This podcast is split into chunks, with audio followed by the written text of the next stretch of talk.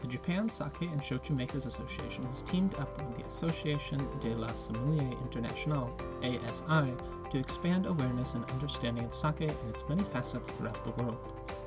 ASI has members in over 60 countries and provides a forum for sommelier exchange, educational programs, and competitions. The partnership will enable the establishment of a network of active sommeliers interested in sake and will provide opportunities to communicate sake's potential pairings beyond the framework of Japanese food. ASI's General Assembly was held in Nagoya in July of this year.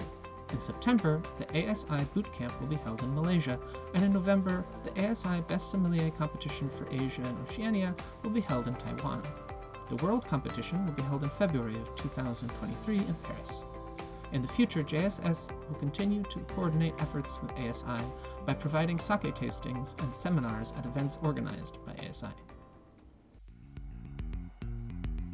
The people of sake actually brought me into sake. Back in 1988, this place was actually in Ginza on the main drag. At first, it was kind of soy sauce, it was miso. To the point where it actually changed my life. New Year's Day 1989.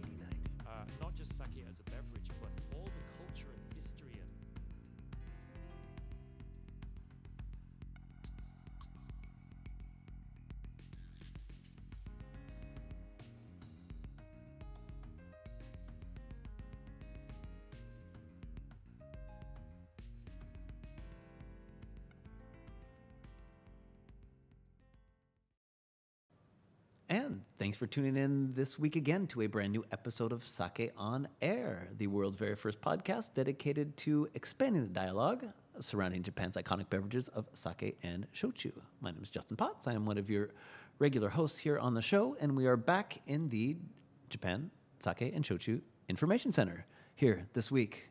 Finally, after not a nearly enough visits and shows recorded here uh, as of late, and I am joined by a couple of my stellar, spectacular, regular hosts. Mr. Chris Hughes. Hello. Yeah, Hey it's really great. What's to be, shaking? Great to be here um, doing this in person. I'm really looking forward to lots of sake infused discussion. Yeah, there's there's been a lot more in person stuff going on lately, right? It seems like it's been events galore as of late. It's been really lovely to see. We're, get, we're getting back into the groove. Getting back into it, right? Right? And then over on the other far end of the table, Rebecca. Hey, Justin. How are we doing? I am so excited to be back at the Japan Sake and Shochu Information Center because I have not been here at all. I have know. been dialing We, in. we missed we missed we missed you last long session. Time. Yeah, It, it's it's not been COVID related. It's usually been schedule Right. related, unfortunately. Um, so it's really amazing to be back here with you guys Yeah. to talk about our favorite subject, sake and shochu. Um, it's been way too long, and it just it's nice to be in person Yeah. because I really feel as though just like when you're with people and you can vibe off body language, you are able to have such a more, you know, more meaningful and just better conversation. you Honestly, know. even after doing this for the last couple of years, doing this stuff online, I just I still can't get used to it. Honestly, when I someone can't. tells me, sends me an email asking for a Zoom, Yeah. I, I, I break out in a cold sweat. yeah, I, I have like this like gag, this gag reflex you or know, something. No more, no more. like- let's let's meet for right? coffee. You know, Right? Seriously, seriously. So we're back, and in order to support the quality of this recording, you've hooked us up with a tasty beverage Well, I here, do like Rebecca. to- you're you're, I you're do looking like out to for spread us. the love. You're looking so out for us. So the libation this evening is a new sake from a new brewery, which is uh, called Nichi Nichi Shuzo, who is made by um, a wonderful brewer called Hide Matsumoto. And um, like the brewery, the label is called Nichi Nichi, which is actually, I believe, based on a Zen phrase, which means every day is a good day, which is, geez, that's such a nice, Yeah, like- nice, nice um, um, pleasant. feeling. Yeah, And I can get behind I think that. we were all um, sort of of the same opinion when we drank it. It's very pleasant. It's a Yeah. very pleasant drop. And what's really, I think, interesting about the sake, because sake has got such a long history, and we talk about breweries and we're like, oh, it's 500 years old, or it's, you know, it's, you know, over 600 years old or something. There are those breweries. It's very, very rare for there to be a new brewery because it's so difficult to get a license to start a sake brewery, right?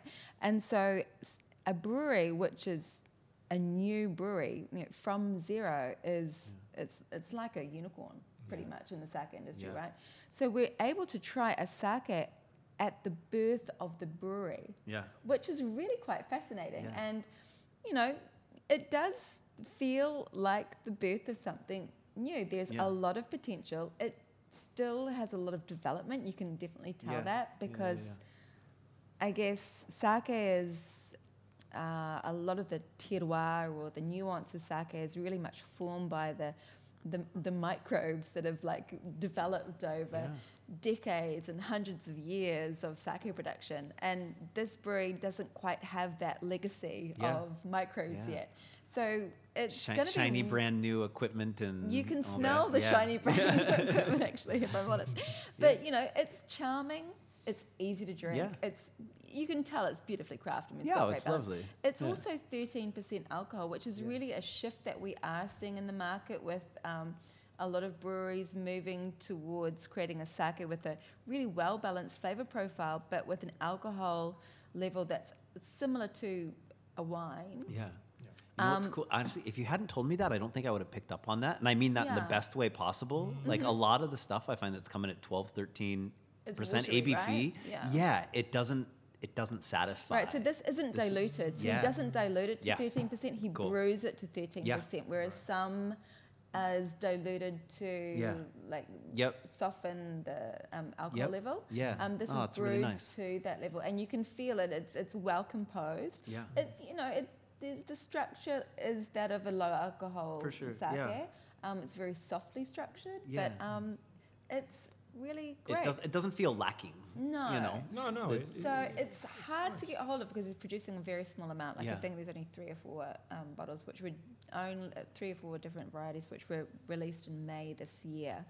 So it might take a while for that to percolate onto the international market. I'm sure there are going to be parallel exports of it, but Yeah. hold on, wait for an official distributor to get it to you Yeah. because um, Hide-san or Matsumoto-san is really particular about the quality of his Yeah. sake. So um, hold on, I'm pretty sure it will be getting to France where he's got um, quite a distinct uh, distribution line Yeah. and connections, and to other areas um, around the world in the next few years or so. So one to watch. Yeah, cool. Very cool. Thanks for bringing that along. That will that will accompany us throughout the uh, the duration of this evening. Yeah, so. yeah. It's good. I really like the finish. I think the finish is keeping me coming back for another sip, which is always a good thing. I think. Yeah. Um, a sake that ends nicely on the finish with a little Mm. bit of a touch of umami as well. I think, and also that it is quite it is quite fizzy, right? And I think that adds to the structure as well. Yeah. Although it is quite a low alcohol. Yeah, and I think this it's is got the mouthfeel. yeah mouthfeel, and it's got it's got the texture, and it's I think it's also got enough acidity as well, which is really key Mm. um, when you're making a low alcohol sake. Yeah, I like it actually. It's really growing on me. But this is a really good example also of all of us probably know a sake brewery that had to do their like every 50 years koji room renewal, right? Yeah, yeah, yeah, yeah. It's like one of these massive investments that a brewery has to make to um, ensure that the next 50 years of brewing is sound, Yeah. right? And but it means that the first three years after the renewal, Yeah. you get a lot of It wood. leaves it leaves its mark. Yeah. right? You, Yeah. can- you can still taste it. Um, But- but and every, so now- you've every got a now and then, though, every now and then, though, it, it- maybe not right away, but like two, three years in, there's this like Sweet there, there's a sweet spot where it can is. Mm-hmm. leave just the most beautiful trace Yeah. that is oh just magical Yeah, just yeah. magical it, i mean it depends on what type of sake you're making Yeah. of course but Mm. oh man sometimes it's just Indeed.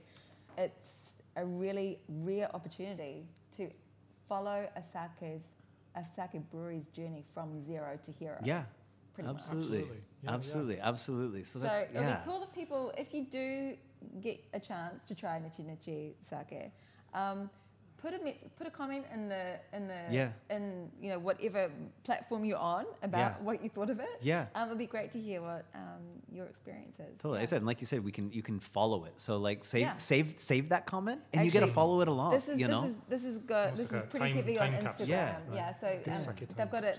Their website doesn't have much information. Follow them on Instagram to keep up to date. Mm. Yeah. So it's follow the journey. Tell Yeah. us what you think. Fun stuff. Fun stuff. Nice.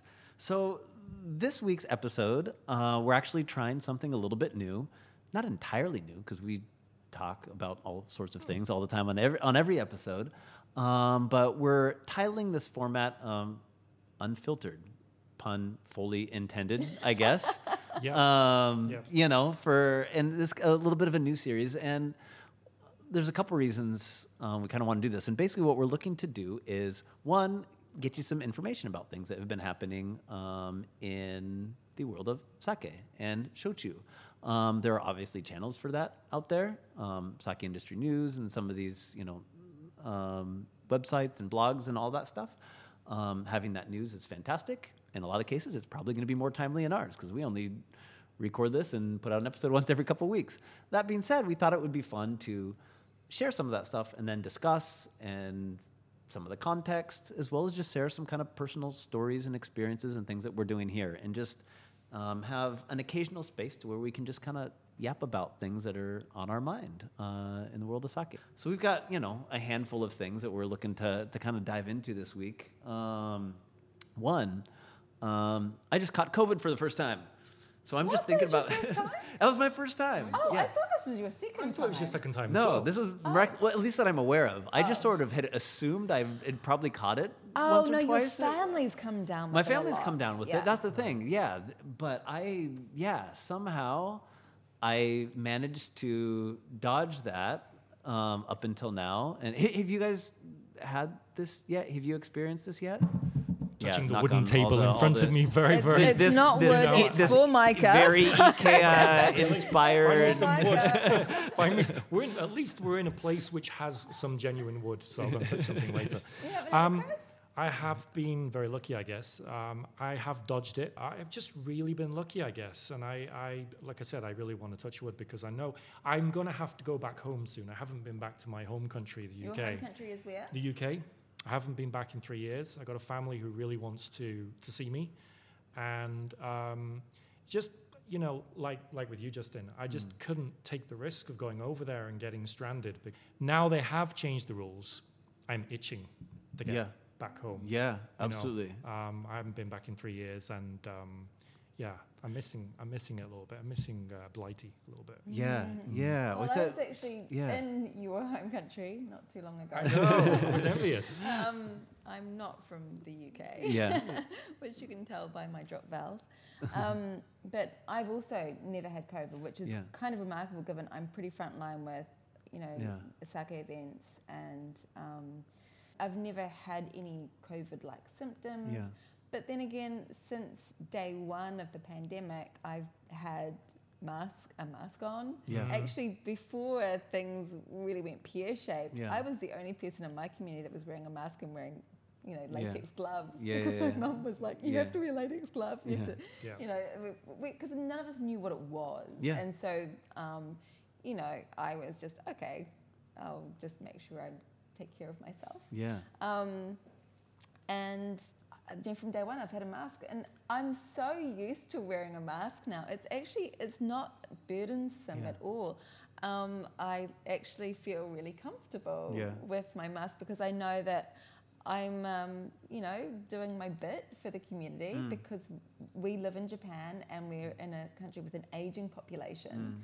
which cannot be understated, you know, Mm, mm. because in Japan we have a very, very large percentage of the po- population who's over 60 Yeah. years old who are in that really key vulnerable Yeah. um, um, demographic. Yeah. So it's not just about me, it's about Yeah. I'm going to take the train to work. There are going to be thousands of people on my train. Yeah. I'm going to wear my mask, and they're going to wear their mask, and we're all Yeah. going to do it together, Yeah. you know? And Yeah. it, there's kind of this nice, I don't know, I've always just felt very safe and comfortable Mm. Yeah. yeah, in yeah. Japan. Yeah. I don't know about you guys, but for the International Wine Challenge um, Sake Division judging, which is held every um, April in London, I had the opportunity to travel outside of Japan for the Yeah. first time. And then I completely freaked out when I got to the UK because, like, departing the plane, moving through Heathrow, no one was wearing Oh, a no, no, mask no one was. at all.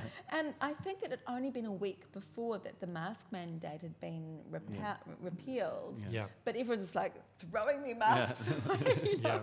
But I was like, I've still got to wear my mask because I've got to have a negative PCR test. Yeah. you Yeah. know? Yeah. yeah, yeah, So all throughout um, IWC judging, where we're you know meeting friends that we haven't seen from around the world in years. You know, everyone's enjoying themselves. Everyone else is maskless and kissing and hugging. Yeah. I've still got my Yeah. mask because I'm sorry, I've got to have a negative test. Yeah. So, Yeah. Yeah. Yeah. so that absolutely. was I was kind of a little bit of the Debbie Downer of the, of the, of the IWC, I think. But um, I didn't get COVID. Yeah. Well, it's I mean, that's exactly what happened to me. Is I, I got stuck and I a, a two week trip and turned into a month long trip because I couldn't c- come home. But the one thing that really stood out to me, or I guess stood out that everybody talks about but like didn't resonate until I had actually caught it was everybody's like, a lot of people lose their sense of taste and smell mm. oh for my a period of time, That's the worst kind of hell for me. which Yeah, is it, oh, it is. It is a It is a very specific. I mean, I, we say a very specific kind of hell. Obviously, there are people who are, are you know suffering in ways that go above and Indeed. beyond that for sure. Yeah, so you know, not the but In our honestly, industry? ex- in the, exactly, In, and that's in the the work that we do. Exactly, and that's the thing is I it would be a bit of a problem. you know, and I, it's for me, I had a, a kind of a rough four or five days and was coming down. So I was like, oh, great. I got off this pretty easy. And it wasn't until after I thought I was pretty much getting better that I woke up one day and the world was flat. Essentially, oh. like it was like walking around, there's nothing. I could stick my head in a bowl of kimchi or in a bottle of tequila, nothing. Absolutely nothing, you know, and it just doesn't go away. And it's, and it was that was i guess that was the first time when it really like resonated that like this could actually really really mm. impact me myself personally professionally in a way that's really really significant Oh, you know yeah. when you heard about you know obviously all the restaurants that had to shut down and they were forced to shut down and all these things and i just i don't know i just started thinking about like chefs and sommeliers and all these people who were actually putting their career at risk I mean, Absolutely. and a lot of you you know be glib about it. I mean, while we have moved into, well, most of the world, there are still a couple of countries that Yeah. are lingering in the zero COVID Yeah. um, mindset. While we're moving to this life with COVID kind of way of existing, you know, you can't be glib about the impact of this um, virus Yeah. on people. And indeed, for s- very specific industries, the side effects are, Yeah. you know, devastating. yeah Yeah. Yeah, Absolutely. absolutely. I mean, it's God. It was just yeah. I don't know. It it, it just really got me to think. I'll Just all, I, I can't imagine like, well, I can now. You know, the Mm-hmm. anxiety that you know, say chefs or people who work their their livelihood is contingent upon their ability to grasp the, the nuance of their craft. You know, day in and day out. Right. And so it was just, yeah, I don't know. It was it was pretty scary. I'm pretty lucky. I feel like I'm kind of back to 80, 90% ish. You know, I, I have all the enjoyment that I it's- had before, more or less. But I imagine there's probably some folks listening and stuff who have had who have a lot of you know different personal experiences with whether from the industry side or personal experiences related to how, how it's impacted them. And so I don't know. It's it's just it was saying interesting to me also. Like I said, you know, going to the UK, me going to the US for the first time in a while here just last month. Just yeah, it almost feels like it's something some part of the past, but I it really woke me up to the fact that it has actually still very much impacting mm. people. Yeah. You know, and so I don't know. It was just it was an interesting interesting, I don't know, wake up call, dichotomy, I don't know, something like that. But anyway, uh, on, on that tangent, I guess, um, kind of what you mentioned, Chris, is that as of tomorrow, the day after this recording anyway, um, it's going to be a lot easier to get into Japan or back into Japan, and that they are well with a, with a big asterisk on it Yeah. um, a big asterisk on it, but um, they're upping the number of people. It sounds like they're, they're letting in per day from twenty thousand to like fifty thousand. Right, thousand. but hang on, it, 50,000, it's, right? it's still it's moving from like group Yeah. yeah. group tour to package tour. It's individuals who have booked their tr- uh, trip through a tour company. That's the Which rule. is the same thing, It's but the it's not a same group. thing as a package tour. yeah, It- no, it, you're right. It is the same thing. It's it the same still thing, but you places just a get to choose who you 'cause travel with. Japan doesn't understand that people overseas don't book their trips, like Yeah. because they all in Japan when you go overseas, you generally book your trip through a through a company, and they do Yeah. everything for you. It is essentially yeah, yeah. a package tour, and I think. Th- those you know in, in the government or whatever just think that everyone overseas does the same thing and the fact is they mm. don't Yeah.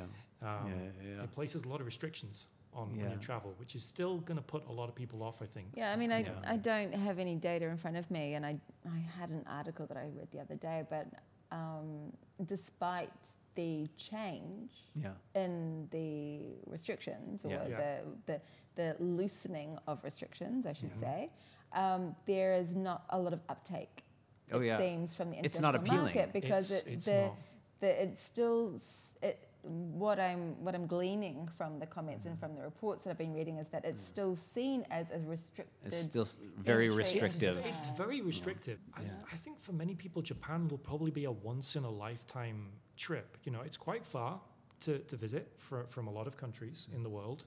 It's even more, i i it's even further away now because of the, the rising prices of, um, you know, the rising cost of airlines and, and the fact that you can't use certain, um, you know, airline routes now. But then again, the Japanese yen is sinking.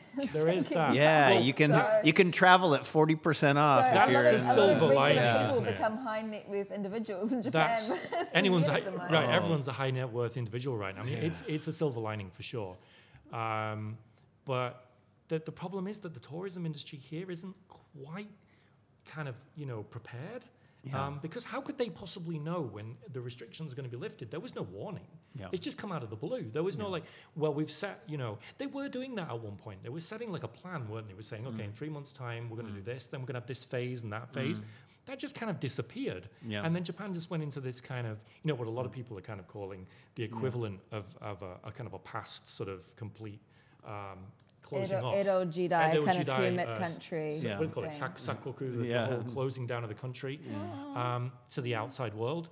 And that's a bit of an exaggeration. But, um, but you know, th- th- what happened to the whole planning? I mean, for tourists, the tourism industry, it's just been completely impossible to But work this isn't just a Japan story. This is an international Oh, story. I mean, absolutely. this Yeah, is yeah, yeah. this Yeah, is yeah, yeah. every country around the world. It's, I probably like. I don't think anyone has got a clean report card. Yeah. No, no, Yep. no. You know, Totally, I think everyone's just working out what they can do, what the public will accept, and I Yeah. think that's pretty much what the government's doing. They're working out what the public's going to accept and moving in incremental steps when they Yeah. do. Yeah. Um, uh, of course, you know, we just have to, as as you know, people who are residents, we Mhm. just have to sort of sit back. Yeah. and you know bite our tongues Yeah. until it gets Yeah, yeah, done. yeah. But um, Yeah. you know, hopefully. Um, Hopefully we'll see some change, and I believe that we'll see some change by the end of this year. I think. Yeah, Yeah. you know, to, to Japan's credit, the one thing that they have done is throughout the whole duration of this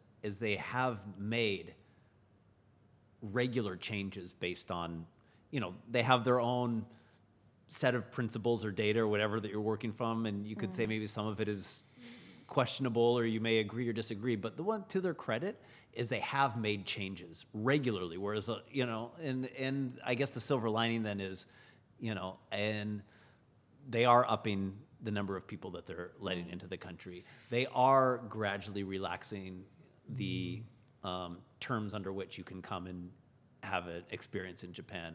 They have, as of the 7th of September, so by the time you're listening to this, made it so that as long as you have a, a third vaccine, could have been, it seems like, you know, it could have been a year ago, as long as it's from a, you know, whatever, one that Japan recognizes, you don't have to have a PCR test. So it's, Yeah. you know, it's I guess the silver lining is I, I'd say keep your eye on the, the situation and the Well, fine print I- because I'm I, not- I, I'm would not like a to think we're getting close. I'm not a fortune teller, but Yeah. my prediction is that what's going to break this, what's going to break Yeah. this and make this situation change is the need for tax revenue, because without the tourist, um, re- you know, the money made from tourism, without the sales and you know restaurants, izakayas, on trains, in hotels, you know, all of the industries that are connected to tourism, yeah. we're not going. I think that the government is going to crack based on just the Yeah. need to get some more money in the bank. Yeah. I'm uh, call me a cynic, but I think that No, that's no, no, no. I was just going to jump in when Justin was, you know, t- talking about how they they are making changes and it's all positive. I was going to say, you know, it's basically down to economic pressure. Mm. That's why they've they've bended. I mean, I don't think if there was any economic pressure, they would be making these changes. To be quite honest with you, Yeah. um, Uh, and it's still not. They're still only making the minimum changes. But that what they said, think also I do want to also sort of like balance things out by going back to what I said before. I have always felt safe in Japan. Yeah. I have always felt like, you know, everyone wears a mask. Everyone is thinking about the person next to them. Yeah. It's not a like me, me, me, my rights kind of thing. It's really like it's us, us, us yeah. our future kind of It's a thing. good- yeah, and yeah. that is something that I am enormously grateful because of that collective thinking. I have been safe. Chris and I haven't had Hmm. Oh, no, and- Justin and- didn't get COVID in Japan. No, Yeah. and I'm convinced that, and I don't want to, you know, this is not a slight on my country, um, but I think I can say it as I am from that country. Um, but I think if I'd been in the UK, I would have caught it by now Yeah. because everyone I know in the UK, family, I mean, my mum's had it once, pretty bad, you Yeah, know, yeah. um, got quite worrying, but, you know, um, other family members have had it, friends of family members, and people I know working in the UK in the sake industry. Um, have had it. It just seems like one in every, you know, f- few people have probably had it in the UK, whereas we're nowhere near that statistic here in Japan. Yeah. Um, Yeah. We'll see. It, feel seem, it seems the floodgates have opened at this Yeah. point. Yeah. Not I- I just feel not just here, but it Stay overseas as well tuned. I too. have the Everything feeling is, that and there's That's going to be an right. update but very everybody's soon. kind of Yeah. yeah. the situation is still. But in let's flux. talk about more pleasurable things. Yeah. More ple- do you want to do more pleasurable things or more Mm. controversial things? I will. yeah, What we could do, we could More make pleasurably we could do both. We controversial? could mix pleasurably both. controversial. Pleasurably controversial. I say Yeah. you you kind of you kind of let us down a little bit of a. Uh, a, a segue there when you started mentioning tax revenue and I knew we were going. you want to you want to you want to go there? I knew where there? we were going. No, I, this is Because I think that it's going to come up in the next little little snippet of our conversation. yeah Yeah, yeah. Well, yeah let's just dive straight straight in there. yeah What are we talking about, Justin? yeah. So I'll, I'll just go ahead. I will I will read You got a, s- got a headline. I'll read the headline from the. Are you reading BBC or CNN? I'll, I'm gonna do BBC. oh, that's what I'm reading as well. um, Good. in in uh, because it seems that's what I got right in front of me. Japan urges its young people to drink more to boost economy. My God, this has had so many YouTube videos made about it. there is so much chatter, chatter on social Hon- media honestly, platforms my, about my this. reaction when I saw this the morning, I think it came up on Facebook. Yeah. And it, I was in that kind of mood, you know, first thing in the morning, easily kind of, you know, uh, agitated. And, and I just sort of saw that come up on my Facebook. Yep. Okay. Let's scroll past that. for You know, now. my one of my, f- I, I actually just thought of an emoji when I read this headline. You know that emoji of the of the lady or the man that's slapping their face. Yeah, that's yeah, yeah. exactly what Yes. I did Yeah, in my mind. I was Yeah. that emoji. It's Yeah. like, Yeah. oh my goodness, Yeah. It's, it's a face me. palm. It's a straight Yeah. face palm But moment, isn't then it? you've got to read the article. Oh, absolutely. Yeah. You can't just go Yeah. yeah. That's there very was a little bit of clickbait on there, and I fell for it. Yeah. For sure, for sure. Well, it's I guess you know I guess to give context um, to kind of what we're talking about is what this is the end of August when this kind of started circulating around international media, is that um, the National Tax Agency um, basically put out a um, Campaign. campaign Yeah. um, to get young people to provide proposals for how to get more people excited about drinking, essentially. Yeah. Um, not just sake, it was beer, wine, spirits, whatever. It was not, you know. And the reason for this is because of the aging population and what has been happening over the last, you know, 20, 30 years is that the younger population is moving away from drinking. Yes. But this is not just a Japanese trend, this is a global this is trend. global. right? Yep. yeah. And so, therefore, you know, as the the traditional customers of sake and shochu and other beverages start to become older and unable to drink or consume as much as they mm-hmm. once did, there is no replacement demographic of consumers filling that void, right? Yeah. So the taxation agency is finding a void happening in their bank book, Yeah, right? yeah. Yeah, because they're, you know, and when we're talking about sake, uh, sake in particular, see, I ended up saying it, you know, e- even without you trying to. Um, when we're talking about sake, um, you you you end up talking about tax because you know those two things are, are synonymous. And I think in that this this, is something that we know, but I'm not sure that the audience is No, really so au fait no, I with the long, long history of the National Tax Agency Yeah. and sake brewing. and and that's really important. I think that that's one thing that, um, uh, obviously the headline and the way it was worded stuff is very clickbaity. Is there are were there things about this that were certainly questionable or raised marks for sure? I had the same facepalm reaction myself. Um, I guess, but I guess if you stop and stop for a second, I exactly. I think one thing that just a lot of people don't realize is that it is the National Tax Agency that makes policy they, it's not it's not even taxes, but they make policy. They provide brewing support. They do. Historically, they have basically managed regulation for yeah, 'cause I think if you're a foreigner, just about would- everything or across the someone who's not familiar booze with industry. the brewing industry, not just necessarily a foreigner, you'd think these two things don't go together: national taxation and, and, Yeah. and beverages. But you know, historically, way, way, way back into you know probably pre-Edo jidai or the, the Edo period, you know, there the taxation agency was not only you know of course doing their job and measuring everyone's rice Yeah. so that they could tax the brewery accordingly. They were also working out, you know, finding, um, supporting breweries with know-how, with um, training, with advice on not only how to run their brewery more, you know, effectively, how to brew more effectively, techniques to brew better. Um, ways to make a mm. better product, mm. how to market, you know, pretty much mm. every level they were supporting breweries with because in order to increase tax revenue, they needed brewers to get better at what they were doing, right?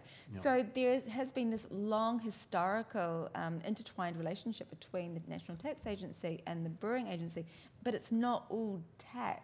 Yeah. It's actually kind of a very, it's a very nuanced relationship Yeah. and it's a really fundamental relationship which is which is brings to brewers a lot of merit Yeah. But it's it's connected with the rice, isn't it? It's connected with rice being a form of currency back in the day. So you know, um, lords who would get land, who would be given land by the daimyo, would then have to pay taxes to the daimyo, and they would do so normally in rice. Basically, they would use rice because it was such a precious commodity in Japan mm. that it actually had that kind of value. And then, of course, with the leftover rice, they would end up make this is a very very you know short version of Yeah. the, the, of the history of sake but you know they would end up making sake with this leftover rice so then they would basically sell the sake Mm. instead of the rice. It would be in, in place of but mm. for the same purpose to pay taxes. Mm. So that's where it kind of stems from. Probably people need to have some of that context explained to them so they're not like oh that's really strange. Yeah.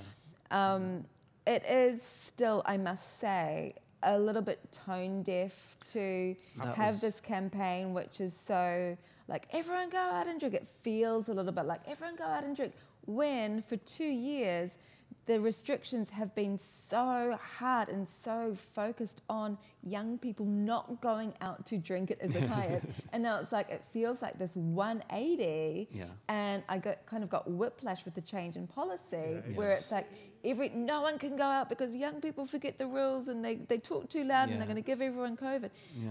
And now, young people, you're not going out and drinking, go out and yeah drink. it, It's like, it what? is when you say it like that it's like what on earth are you where have you been I- have you been in stasis for you the know- last, you know Yeah, well, it's and I think that that's it's. I think it comes down to just the mismanagement of it and its operation and sort of the communi- I don't, want to say the not reading the communication because it's very well. not not at all, and because it's like I mean honestly, is, is it really shocking that say a government agency would have a policy where they would say use tax money or tax breaks Yeah. to somehow you know support a form of business that would bring in tax money whose end product may or may not have you know questionable impact on the health and well-being of the population whether that's booze or something else like there's nothing new about that on a conceptual level. I think it was the it was the fact that it was so mismanaged that they put it out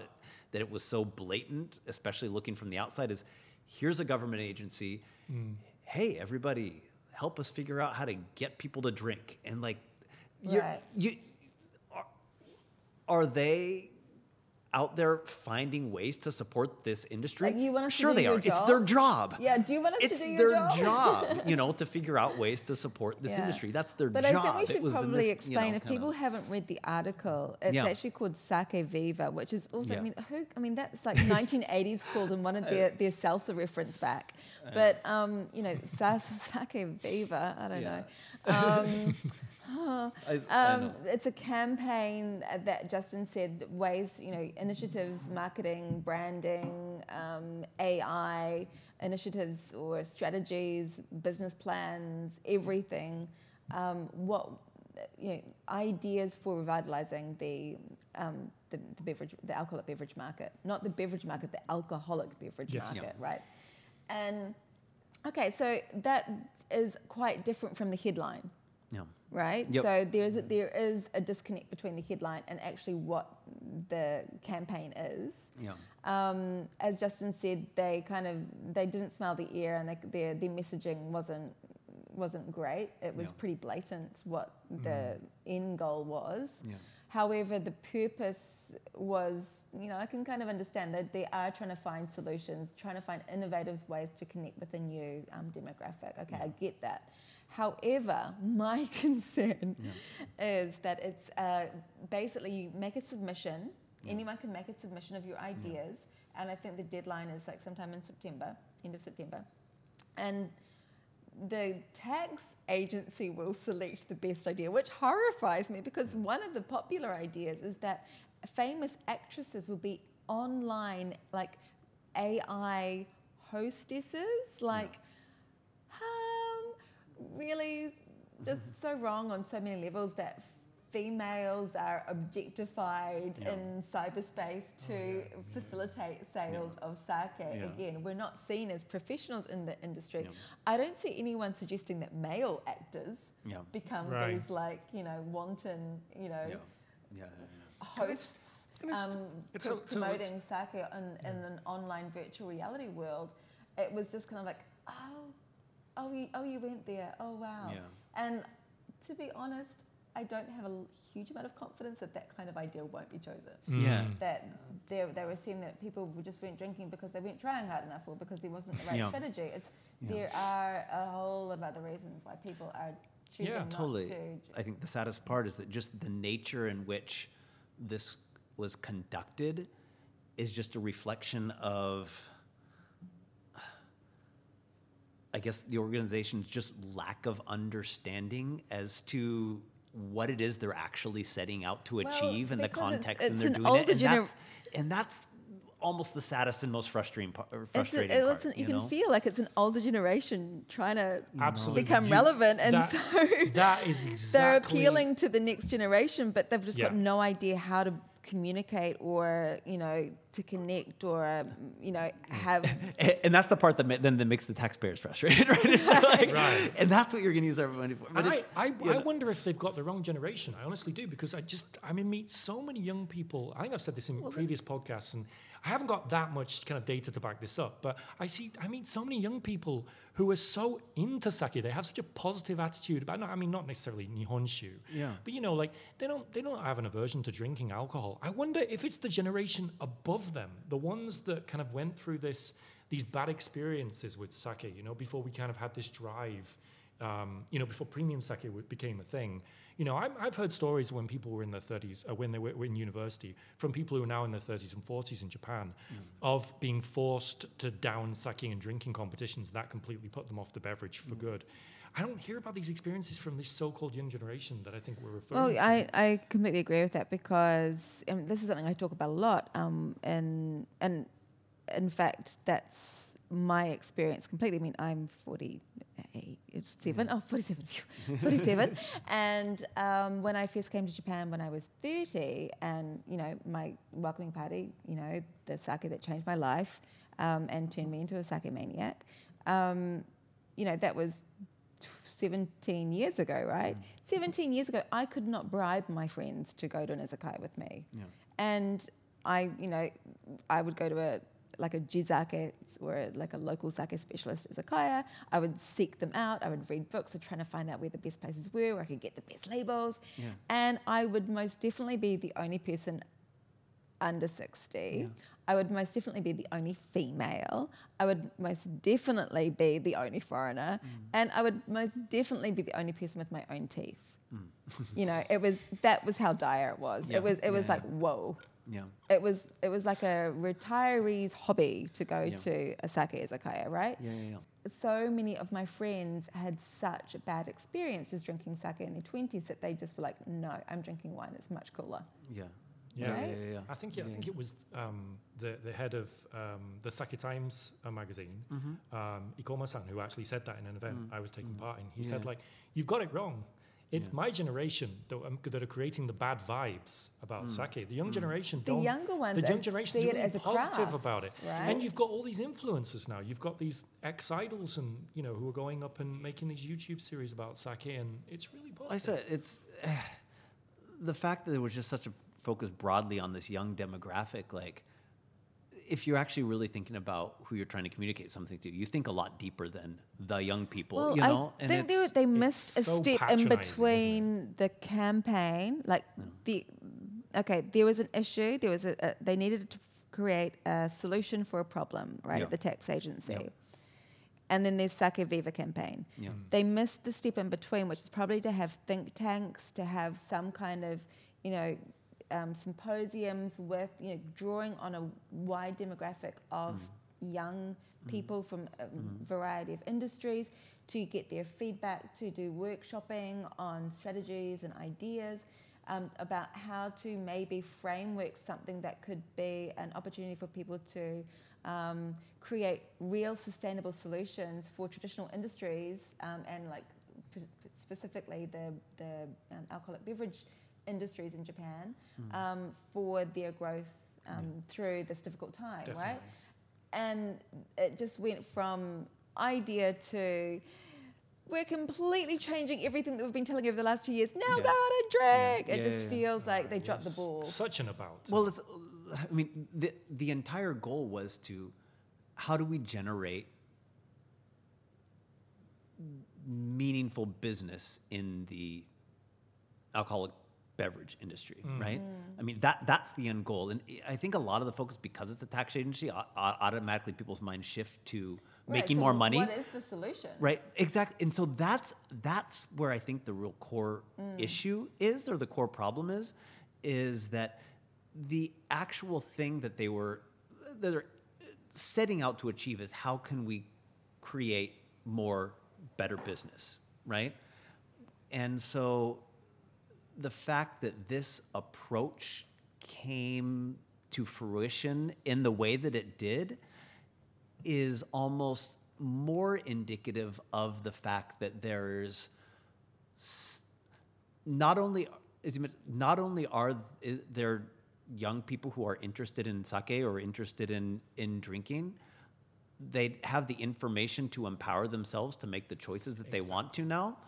Um, so that's kind of almost in a way taking care of itself. And at the same time there's actually no shortage of people who are interested into going into business in and around sake or shochu or these other things. So the issue isn't really necessarily so much with how do we sell this to this market that we haven't really um, Connected. defined connected with. Yeah. Yeah, yeah. the issue is that there's Undefined. obviously something or some things keeping those who want to do good business from being able to do it. Well, I you mean, know, we can. I think this is this is a really, really.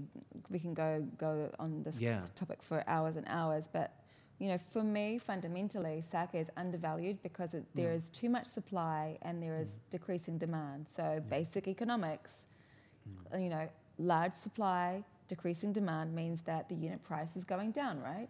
So, therefore, my idea would be find strategies to increase the value of sake and for, and also support that with strategies to enable the consumer to recognize that value yeah, right? Yep. And so, for example, at, at, at the company I work for, Japan Craft Sake Company, our sake event isn't just sake. It's not sake just go and you know go in and drink all you Yeah. want. It's a sake is cannot be disconnected from culture. Sake is the invisible thread that is interwoven between Japan's rich cultural tapestry. It connects us to um, the regions, it connects us to the seasons, it connects us to produce, it connects us to um, local food, local people, local mm. communities, mm-hmm. local industry. It connects us to local crafts, ceramics, pottery, you name it. You know, you mm. can't just take sake out as a product mm. or else you destroy the tapestry. You have to have the whole tapestry there to see the value of it and to see the beautiful brocade that it becomes with all of those other components. Yeah. And so that's why at our events we always have food, we always have craft, we always have music, we always have the culture that mm. surrounds sake mm, because mm, that is how you see the value Yeah. of sake in the context that it should be seen in. Yeah. So having a campaign that's just focused on product and sales, I think is not the most constructive direction because I think it should be more about added value mm. and reinforcing why there should be more value associated to these Yeah. products that are mm. handcrafted. Yeah, and mm-hmm. that is a nice segue into my next topic, I think, as well too. We have an exciting announcement from our sponsor, the Japan Sake and Shochu Makers Association. As of June 30th, Japanese shochu can be sold without a hard liquor license in New York State as long as it is 24 ABV or below. After over three years working with the state legislature and the IRS, and in cooperation with the Japanese Food and Restaurant Association, among others, JSS is excited to announce this change in the law.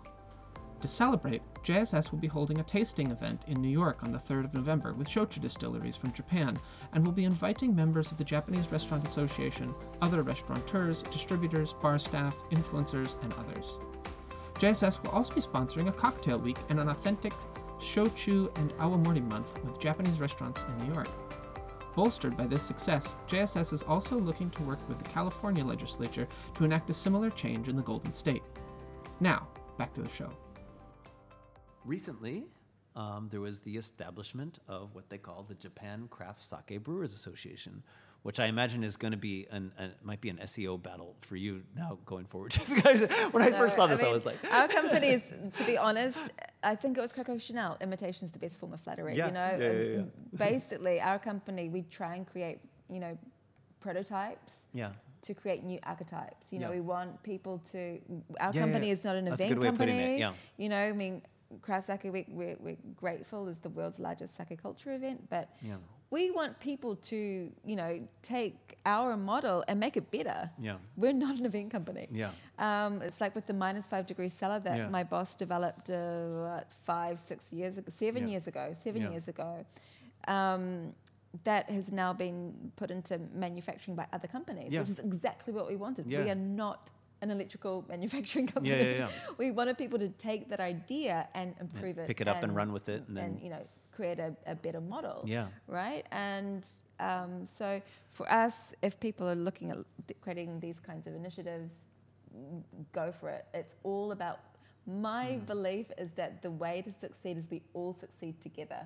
yeah, Right? yeah, yeah, yeah, yeah, yep, absolutely, absolutely, and then right, and then you can pick, and then you can pick up the ball, and you can you can then you can move on to Yeah. you know a- addressing another issue, or you know, or you know, Definitely. bettering So something else. and What so- is the Japan Sake Brewers So Association? yeah, so, so there's so this is this is kind of interesting in that um, I said they don't have a I I wish I, I was looking I didn't say I don't think they have an English anything on their website or anything because I wish they did and I really hope that they find somebody good who can do the English for it because it's it's very interesting in Japanese. Um, I'm just going to do like kind of an on the fly kind of translation of sort of kind of what this is outlining as far as, far as like their goals, um, but it's just a um, small number of breweries. I think six at present. I think. Um, Yeah. And it's interesting as sort of why. So in their uh, what do you call it? The, the mission statement, I guess. So it's um, to use rice as a core raw material, along with the skills and craft of sake, Nihonshu production, while at the same time instituting additional processes that are not permitted in the current scope of sake production in order to create a new genre of beverage that communicates the value of sake across the board. So craft sake alongside with nihonshu. The goal is to create a future where craft sake and nihonshu or sake can coexist in order to lead to the betterment of the drinks culture in Japan. Mm, and all of the all of the members are young.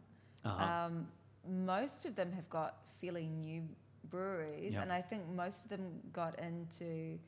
I mean, I, I can't say because I don't know the background of all of them, but I think some of them came through the Doburoku license, Yeah, Yeah. I've just been to that one that I see on the website that you're loading. I've just been to is that in uh, Asakusa. Kokono Kono, Hana- Konohana. Kono, Yeah. Konohana, Yeah, right. actually, I mean, it's a fantastic, it's a fantastic little brewery, Yeah. and a lovely little. It looks little like all of these got in through the because I'm looking at 2017, 2019, 2000, Yeah. 2021.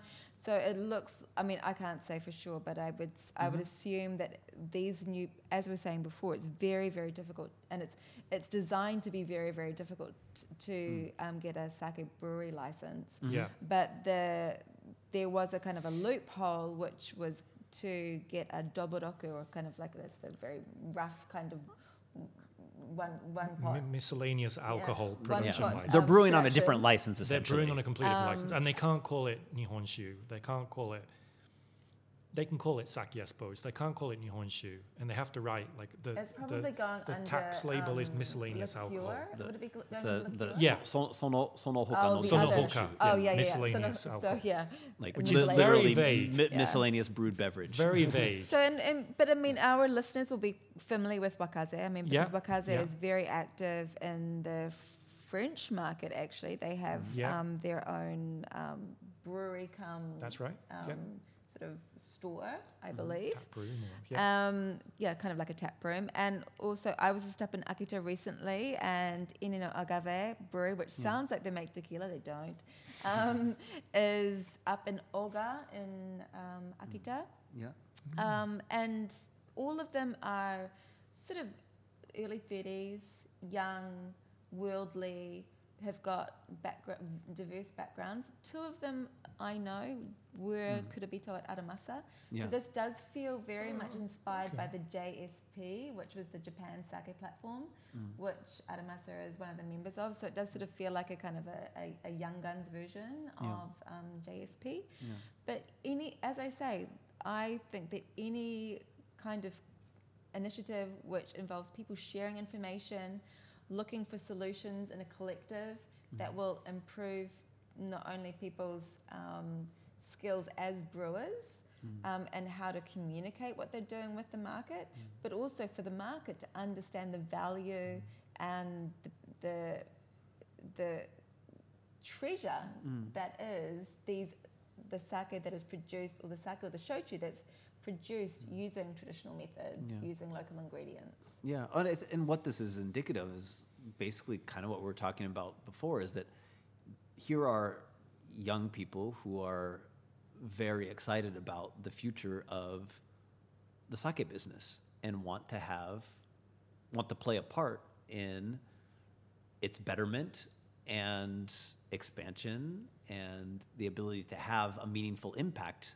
in it you know over over the long term you know they're in they're investing in So maybe Sake Viva should be looking at people who are already out there doing things, who Right. are self-funding, you know, doing startups Yeah. like this with people who are all motivated to create real positive, sustainable change in the industry for the long term. Maybe it, instead of like a, a, a- an online campaign, looking at who's doing stuff and mm. providing the resources and support maybe that they need to actually take their ideas to the next level. right I said- and mm. that and that's the gap right That is the gap. and that's that's that's that's the core Yeah. issue kind of at all of it right is the and fact I think that that's there's where all of us were doing the emoji, you know, face plant, you know, Yeah. thing was that we all know people like that who are doing those mm. things. Yeah. What? and, and and it's not limited to sake breweries either No, it's no, no. Shochu it's makers as well. distribution it's it will sa- sake exact shochu as well it's limited it's you know it's mm. it's export projects, it's distribution projects, it's logistics Yeah. projects. It's, I mean, there's If you say logistics, you're totally backing up my tree. I mean, yes. Yes, but I mean, yes. you know, there's there's lots of people that see lots of opportunity. Yeah, you know, so it's isn't just a product. It doesn't. It doesn't just made and doesn't just miraculously appear Mm-hmm. somewhere. It needs to get to you. There is a whole infrastructure that supports sake to get to where where you are, Yeah. wherever Mm. you are in the world. So the solution has to be multi-level. I think it needs to. I think. I think that this is. I'm really excited that the that the government is looking for ways to, you know, revitalize the industry. I would love for the response to be a bit more nuanced. and it and it might and at a fundamental level it might require some actual rethinking of maybe some core policies regulations things that they've held on to for a long time you know Mm. Because i mean some, the goal maybe has, it's, it's, the an, it's positive an and empowerment negative you know feedback will actually steer them yeah in, I in said, a I better said maybe this was a very good thing you Yeah, know 'cause it was a pretty- it was a pretty- pretty blatant like it was a pretty you know, um, it was a pretty know. blatant campaign and pretty blatant response. Right, exactly. And so I- you know, like just uh, yeah, but I guess uh, yeah, it's it's it's about empowerment, right? It's Yeah. how can you empower people who who want to do things as as opposed to you know Yeah. put place restrictions on people who are you know are you know looking in the best interest of something that they, that Yeah. they feel is. you Can I just go back to the topic of the, the crowd, this, this particular association? Yeah, shoot, yeah, because because it's it, it's it's exciting. I'm, it's interesting. I'm gonna cool. I'm gonna maybe speak for the for the for the people out there who don't feel so positively about this, and I, Hmm. I'm I'm probably a little bit bit stubborn here as well because although I do see the the great thing about you know being playful um, with with any beverage. I mean, correct me if I'm wrong, but this use of craft is coming from the beer industry. Would you think?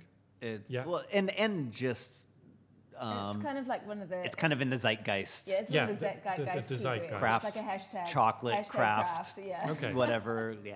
It, it. I mean, I don't know if this was the same thing with beer, and if there was the same kind of feeling with beer, but for me, this does feel, I'll, I'll just a little bit, like they are piggybacking off of sake, and I don't know if that entirely helps sake in the long term because They're because piggybacking off sake or piggy, beer. piggybacking off sake. Well, in the case of the Picking the off, craft you mean sake, off? You mean off in beer? the- you mean? in the case of beer? you mean no, they're no, no, piggybacking no, no, off no, no, beer? no. What I mean is that they're basically they're using sake Mm. as a hook to sell something else. And what, Mm. what I'm saying is, why can't they just create a completely different beverage and give it a new name? Why, Mm. why does the word sake have to be in there? Because bear with me, bear with me. Mm. It's, it's an identity issue, I think, really. When, Mm. when you go overseas and you've got people who still don't fully understand, you know, what, what sake is, and, you know, they still have, they have, perhaps some people still end up having bad experiences with something called sake, like I did right at the beginning. And then you have these other products out there selling themselves as sake. And in some cases, this is actually happening because I have confirmed it with my own eyes. I think then this creates a bit of an identity problem for sake. And if you're trying to give value to sake, That- that I agree I with. would argue. I don't know about an idea, Why- identity problem. It's going to make it f- pretty darn Yeah, yeah, yeah. confusing. But- but look, my biggest argument here is: Are you saying that sake doesn't have enough value by itself? That you have to add other ingredients from other beverages Well, or other it- produ- hang on a sec, other production techniques to give sake that value? Why can't we just give this value that sake needs through you know traditional production techniques or whatever that are already there, that are already in that DNA? In that blueprint mm. that we make sake from. And I'm not saying, mm. okay, here, mm. that this is my only view. I do, on the other hand, definitely see the positive side of you know if these this sake brewers association becomes popular overseas mm. that could do wonders mm. for, for sake you know mm. although i'm saying perhaps they're piggybacking off sake they could end up actually helping sake in, in- i'm not sure. I'm not sure. It's a concern more than more Well, than a I concrete I completely of- agree with what you're saying view. about producing a sake, which because sake is rice, koji rice, yeast, and water, and sometimes brewers, you know, brewers Yeah. alcohol. Yeah. Um, and what I know of these brewers is that some are producing ones with herbs and spices Mm-hmm. and you know, f- floral flowers and fruits, and um, they're incorporating um, ingredients which are not sake. in in cur- in current in the current format. Tax office and regulation to terms, yeah. be Right. fair, that is a government organisation's responsibility to clearly, I think, say, you know, create Oh, clear yeah. rules about Mm-hmm. what can be sake and what can't be sake, and create another designation or category Mm-hmm. for those other. Um, and because the because sake, to be honest, just means alcohol, right? That's they've true, got yeah, in every- Japan, they've yeah, got yeah. every right to use the word sake Oh, because absolutely. sake is just an alcohol, right? Absolutely. Yeah. So I think it's maybe f- the, there's some onus on the powers that be to create a, a better cat, rather than just other, creating a, a better categorization for those groups of beverages, right? Yeah. Because other Yeah. is is just so grey zone. No, I right? agree. Yeah. Also, these six breweries, it must be said, it seems to me, I haven't done a deep dive, but Mm. it seems that they may only have Doburoku licenses. So they can't produce seishu. Mm. So therefore, there is a motivation for them to promote this kind of other Mm. type of sake. Again, sake meaning alcohol, not nihonshu. Mm-hmm. yeah. But I kind of I feel as though there is a bit of onus on the, the powers that be, Mm. and because there is no clear classification, they are kind of using the grey zone to you know. Yeah, I know that. That's perfect. That's perfect. That, that sums it up for me. They're just using the grey zone to kind of, you know, and I'm not saying, you know, ne- necessarily that they're trying to take advantage of that grey zone. Um, and, you know, at the end of the day, the problem is that outside Japan, sake means sake, right? It, Mm. it doesn't mean miscellaneous alcohol category. Sake has become the beverage that we all know and love. And often when I'm overseas, I get served shochu as sake. I get all, served Right. all sorts of Well, things. that that's still supposed to be happens, sake, right? so. But you know, I mean, I, I kind of wish I could go back in time in the DeLorean and go, go back and sort of persuade people somehow not to call it sake, but to call it seishu. Because I think if seishu had become the common term for sake overseas, I think we'd have a much easier life, to be quite honest with you. Um, but the fact is that sake is the term that everyone uses to refer to, mm. you know, the beverage made from koji and rice, and mm. you know that we mm. all know and love. And I don't know, just adding the word craft on there, kind of, it's still, I think overseas, it's still going to look like you're selling a sake. And that's my main concern. I haven't tried too many of these products. I tr- we tried, we, we did, Yeah. we did with a wakaze um, interview, and I tried the wakaze um, products, and there are some which I think are perfectly, you know, uh, quite nice. You know, I had tried them with some cheese, um, and um, that's fine. And it's what you know, preference at the end of the day, right? You don't have to. That doesn't necessarily have to be your preference. I'm not really so much. I'm not into those kind of botanical things so much. Um, but there's Well, definitely an audience for it. But it is, and it is also definitely very mi- misleading if you're adding things like juniper or especially you juniper. know, um, you know, herbs and things like you would with a gin Exactly, to a sake. yeah. That is that is not sake. That is that is all sake. That is alcohol. That is not Mm. Yeah. sake as a nihonshu. Like definitely, definitely, definitely not. So Mm. I do understand that they could create some confusion, but to be honest, this is I think it's bigger news than it actually is. Perhaps. Yeah. Because it's just been launched and they've just paid a lot of journalists to come up to Akita to do the big junket up there. Mm. Yeah. And that was just like last two A couple weeks I ago, think, yeah. yeah. Yeah. Yeah. You know, they paid for a lot of influential media people to go up to Akita to do a, like a three day Yeah. tour to understand their initiative and, you know, get to know their um, objectives. And so, therefore, then all of those journalists went and published everything at the same time. Yeah, yeah, so yeah. it seems like big news, but mm. actually, I think once the dust settles, it's just going to be six people, six Yeah. No, no. breweries that are collectively working Perhaps. to do Yeah. This isn't going away. I mean, at the end of the day, this is going to, this is here to stay. This is just going to get bigger. This but the movement is just going to classification grow. Conversation is not going to end, and that's It's something gonna that does end. need to be improved on. And and one of the my- my final thing I would say Yeah. about this, and the kind of the concern I have about it, is that you're assuming that people need to try this kind of pseudo version of sake Mm. before they get to try the real thing. I'm, I'm going to use the words real thing. I'm not sure Mm. Yeah, if that's yeah, really yeah. correct. Yeah, here. yeah. What yeah, is the real for, thing? for the sake of But yeah. what I worry is that you're jumping that that the initial step where we would serve someone a nice Junmai, we would serve someone a nice ginjo. Mm. You're just going straight in where with this craft sake and saying, "Hey, try this," you Mm. know. And if people try that and then come back and then try, and that's possible. I think that could happen, Mm. and that's why I, and that's why I'm not 100 percent sure that my concerns are even valid. But you know, like it, it's just. Yeah, that opens up a whole nother can of worms in, uh, with regards to in, in Right. introduc- uh, introduction to you know where and where do you start and kind of what's whatever. I guess I, I don't know. I guess my impression is that it honestly, I think it comes from a, a, a looking at sorry i said six at first it's, it's seven my apologies but it's seven different um, breweries that my is that it comes from a, a place of love Absolutely, because we know those these some of these Every guys, and they are single such lovely people. person here are some of the most dedicated hardworking young people i have ever met in this country like straight up and they all have a degree of experience um, in different capacities in and around sake brewing and they really want to other break food and that other things. really strict, stoic, um, traditional and system at breweries and make it much more kind of like vertical um, Mm-hmm. management style where everyone is involved in the decision making and the Mm-hmm. production of sake. And it's, you know, I know one of, I was blown away. I was with Richie Hawtin a couple of weeks ago when he was in um, Japan for a short trip. And um, at the after parties, I saw a Maori guy. I mean, I'm from New Zealand. I saw a Maori guy came up, hey, kia ora, you know, started Yeah. talking to me.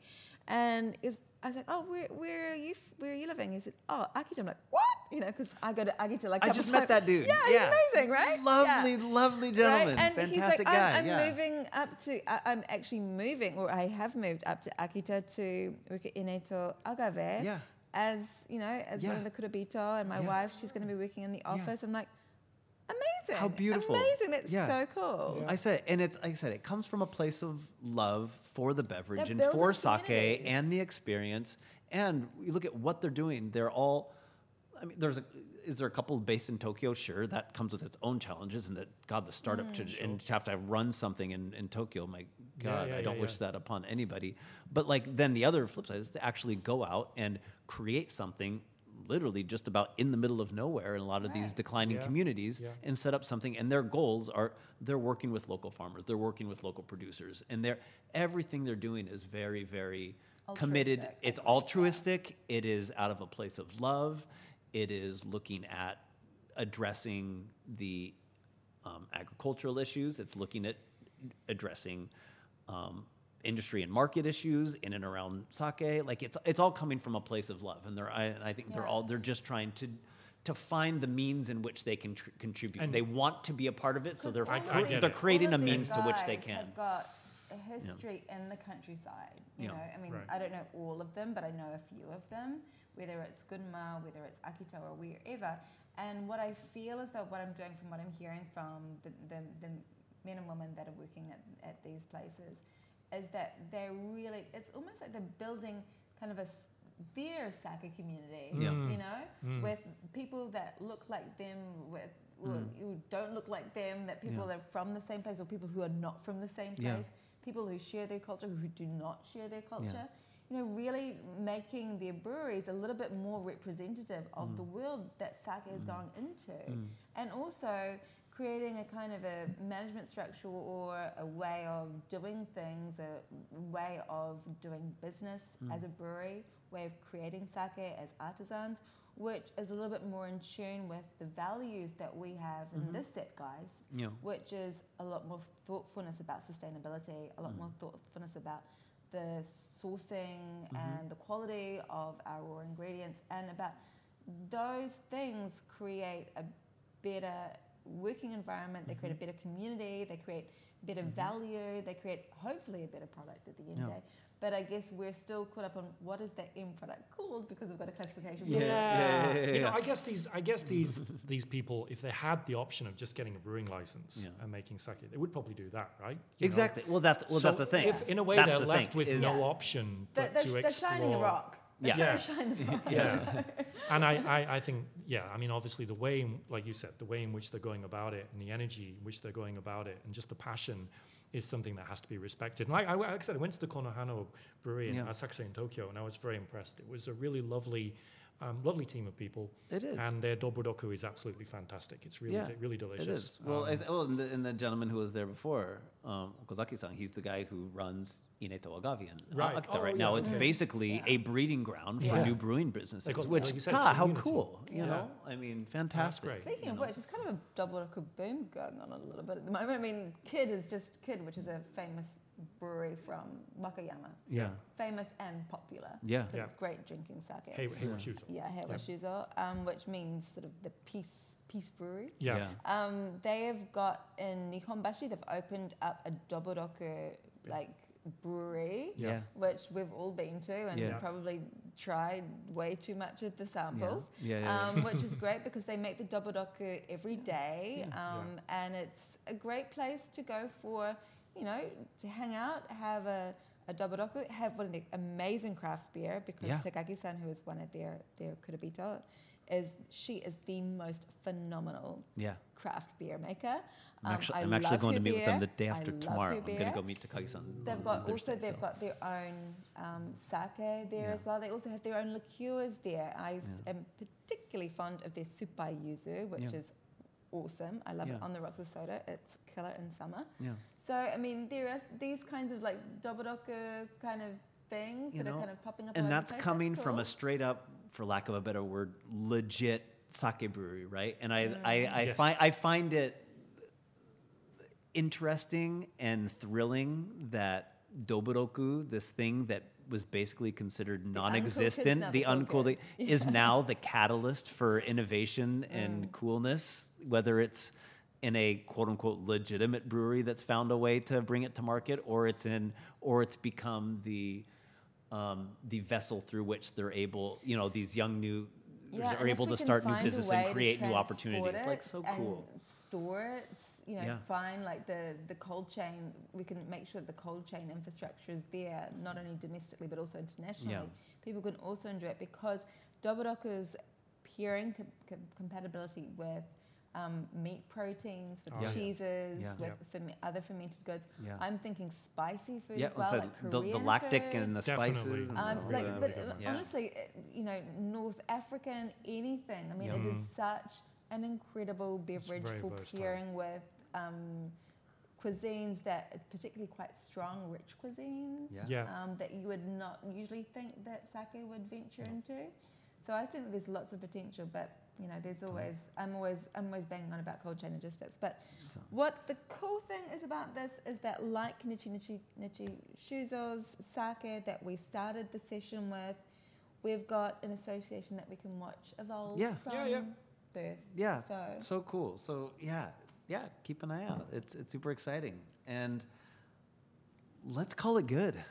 I'm I good think. with that. I think that that seems you know we're Hopefully the audience is cool with that too, Over but- time, Yeah, with I think, that, I you think know. we've. Uh, we, we've got a we've got a handful of things that we still want to talk about. We can Yeah. we can Yeah. put those we can bank those for another day. And Part two. yeah, part two or yeah. Like I said, this is you know this is something we, this is a format I think we want. To, this is this is fun. Do you know what? This I is- think this you is should really call great. this the Arabashiri format because it just kind of trickles off the, you know, the, the tongue, if you like. Just you could, what we're thinking, we just kind of no holds barred, you know. Um, You're Fair such a sake maniac. I can't. Cool. Well, that was hopefully that was informative and interesting to our listeners. But again, I really would love to hear people's feedback on like Yeah, what totally. was Yeah. interesting for you. What are your thoughts on anything that we touched on? Do you have an opinion about anything we talked Yeah. Yeah. about? Um, tell us. Let us know what you're thinking, and also if there's any news or a newsworthy kind of topic that you'd like us to maybe talk about and delve into. you know, Yeah, let us know. I said this is this is a regular show segment that I think we want to keep doing going forward. So yeah, cool. Thanks, John. Chris, Rebecca, Great. thanks so much. to Really enjoyed up the- that whole enjoyed bottle. No Yeah. kidding. Oh, really? Yeah, we did. Oh, wow. I should work. mention to the audience that it's only 13% alcohol, so Right. Oh, so it's So when, yeah, the, when the conversation is flowing, the sake is flowing. Right? Yeah. Yeah, it doesn't stop flowing. juice. Great stuff. Beautiful. Well, um, we did our bit to um, invigorate the sake um, industry with our consumption tonight. So hopefully we got a big tip Right. from the National Tax Agency. There we are. Yep. There we are. We're team Yep. players. We're team players. With that, that'll do it for another episode of Sake on Air. Uh, if you have any questions, thoughts, feelings, again, you can email us at questions at sakeonair.com. Uh, follow along with our conversations, discussions, adventures, journeys at, at Sake on Air, Instagram, Facebook, Facebook, Facebook. Um, Twitter, and yeah, let us know what you think. Um, and we'll be doing this again, uh, hopefully very, very soon, because that was a lot of fun. Sake on Air is brought to you with the fantastic support of the Japan Sake and Shochu Makers Association and is broadcast from the Japan Sake and Shochu Information Center located right here in the heart of Tokyo. The show is a production by Potsuke Productions with audio work by Mr. Frank Walter. Come by. Come by. That work? Cheers. Every day is a good day mm. Agreed. In Land. Cheers to that.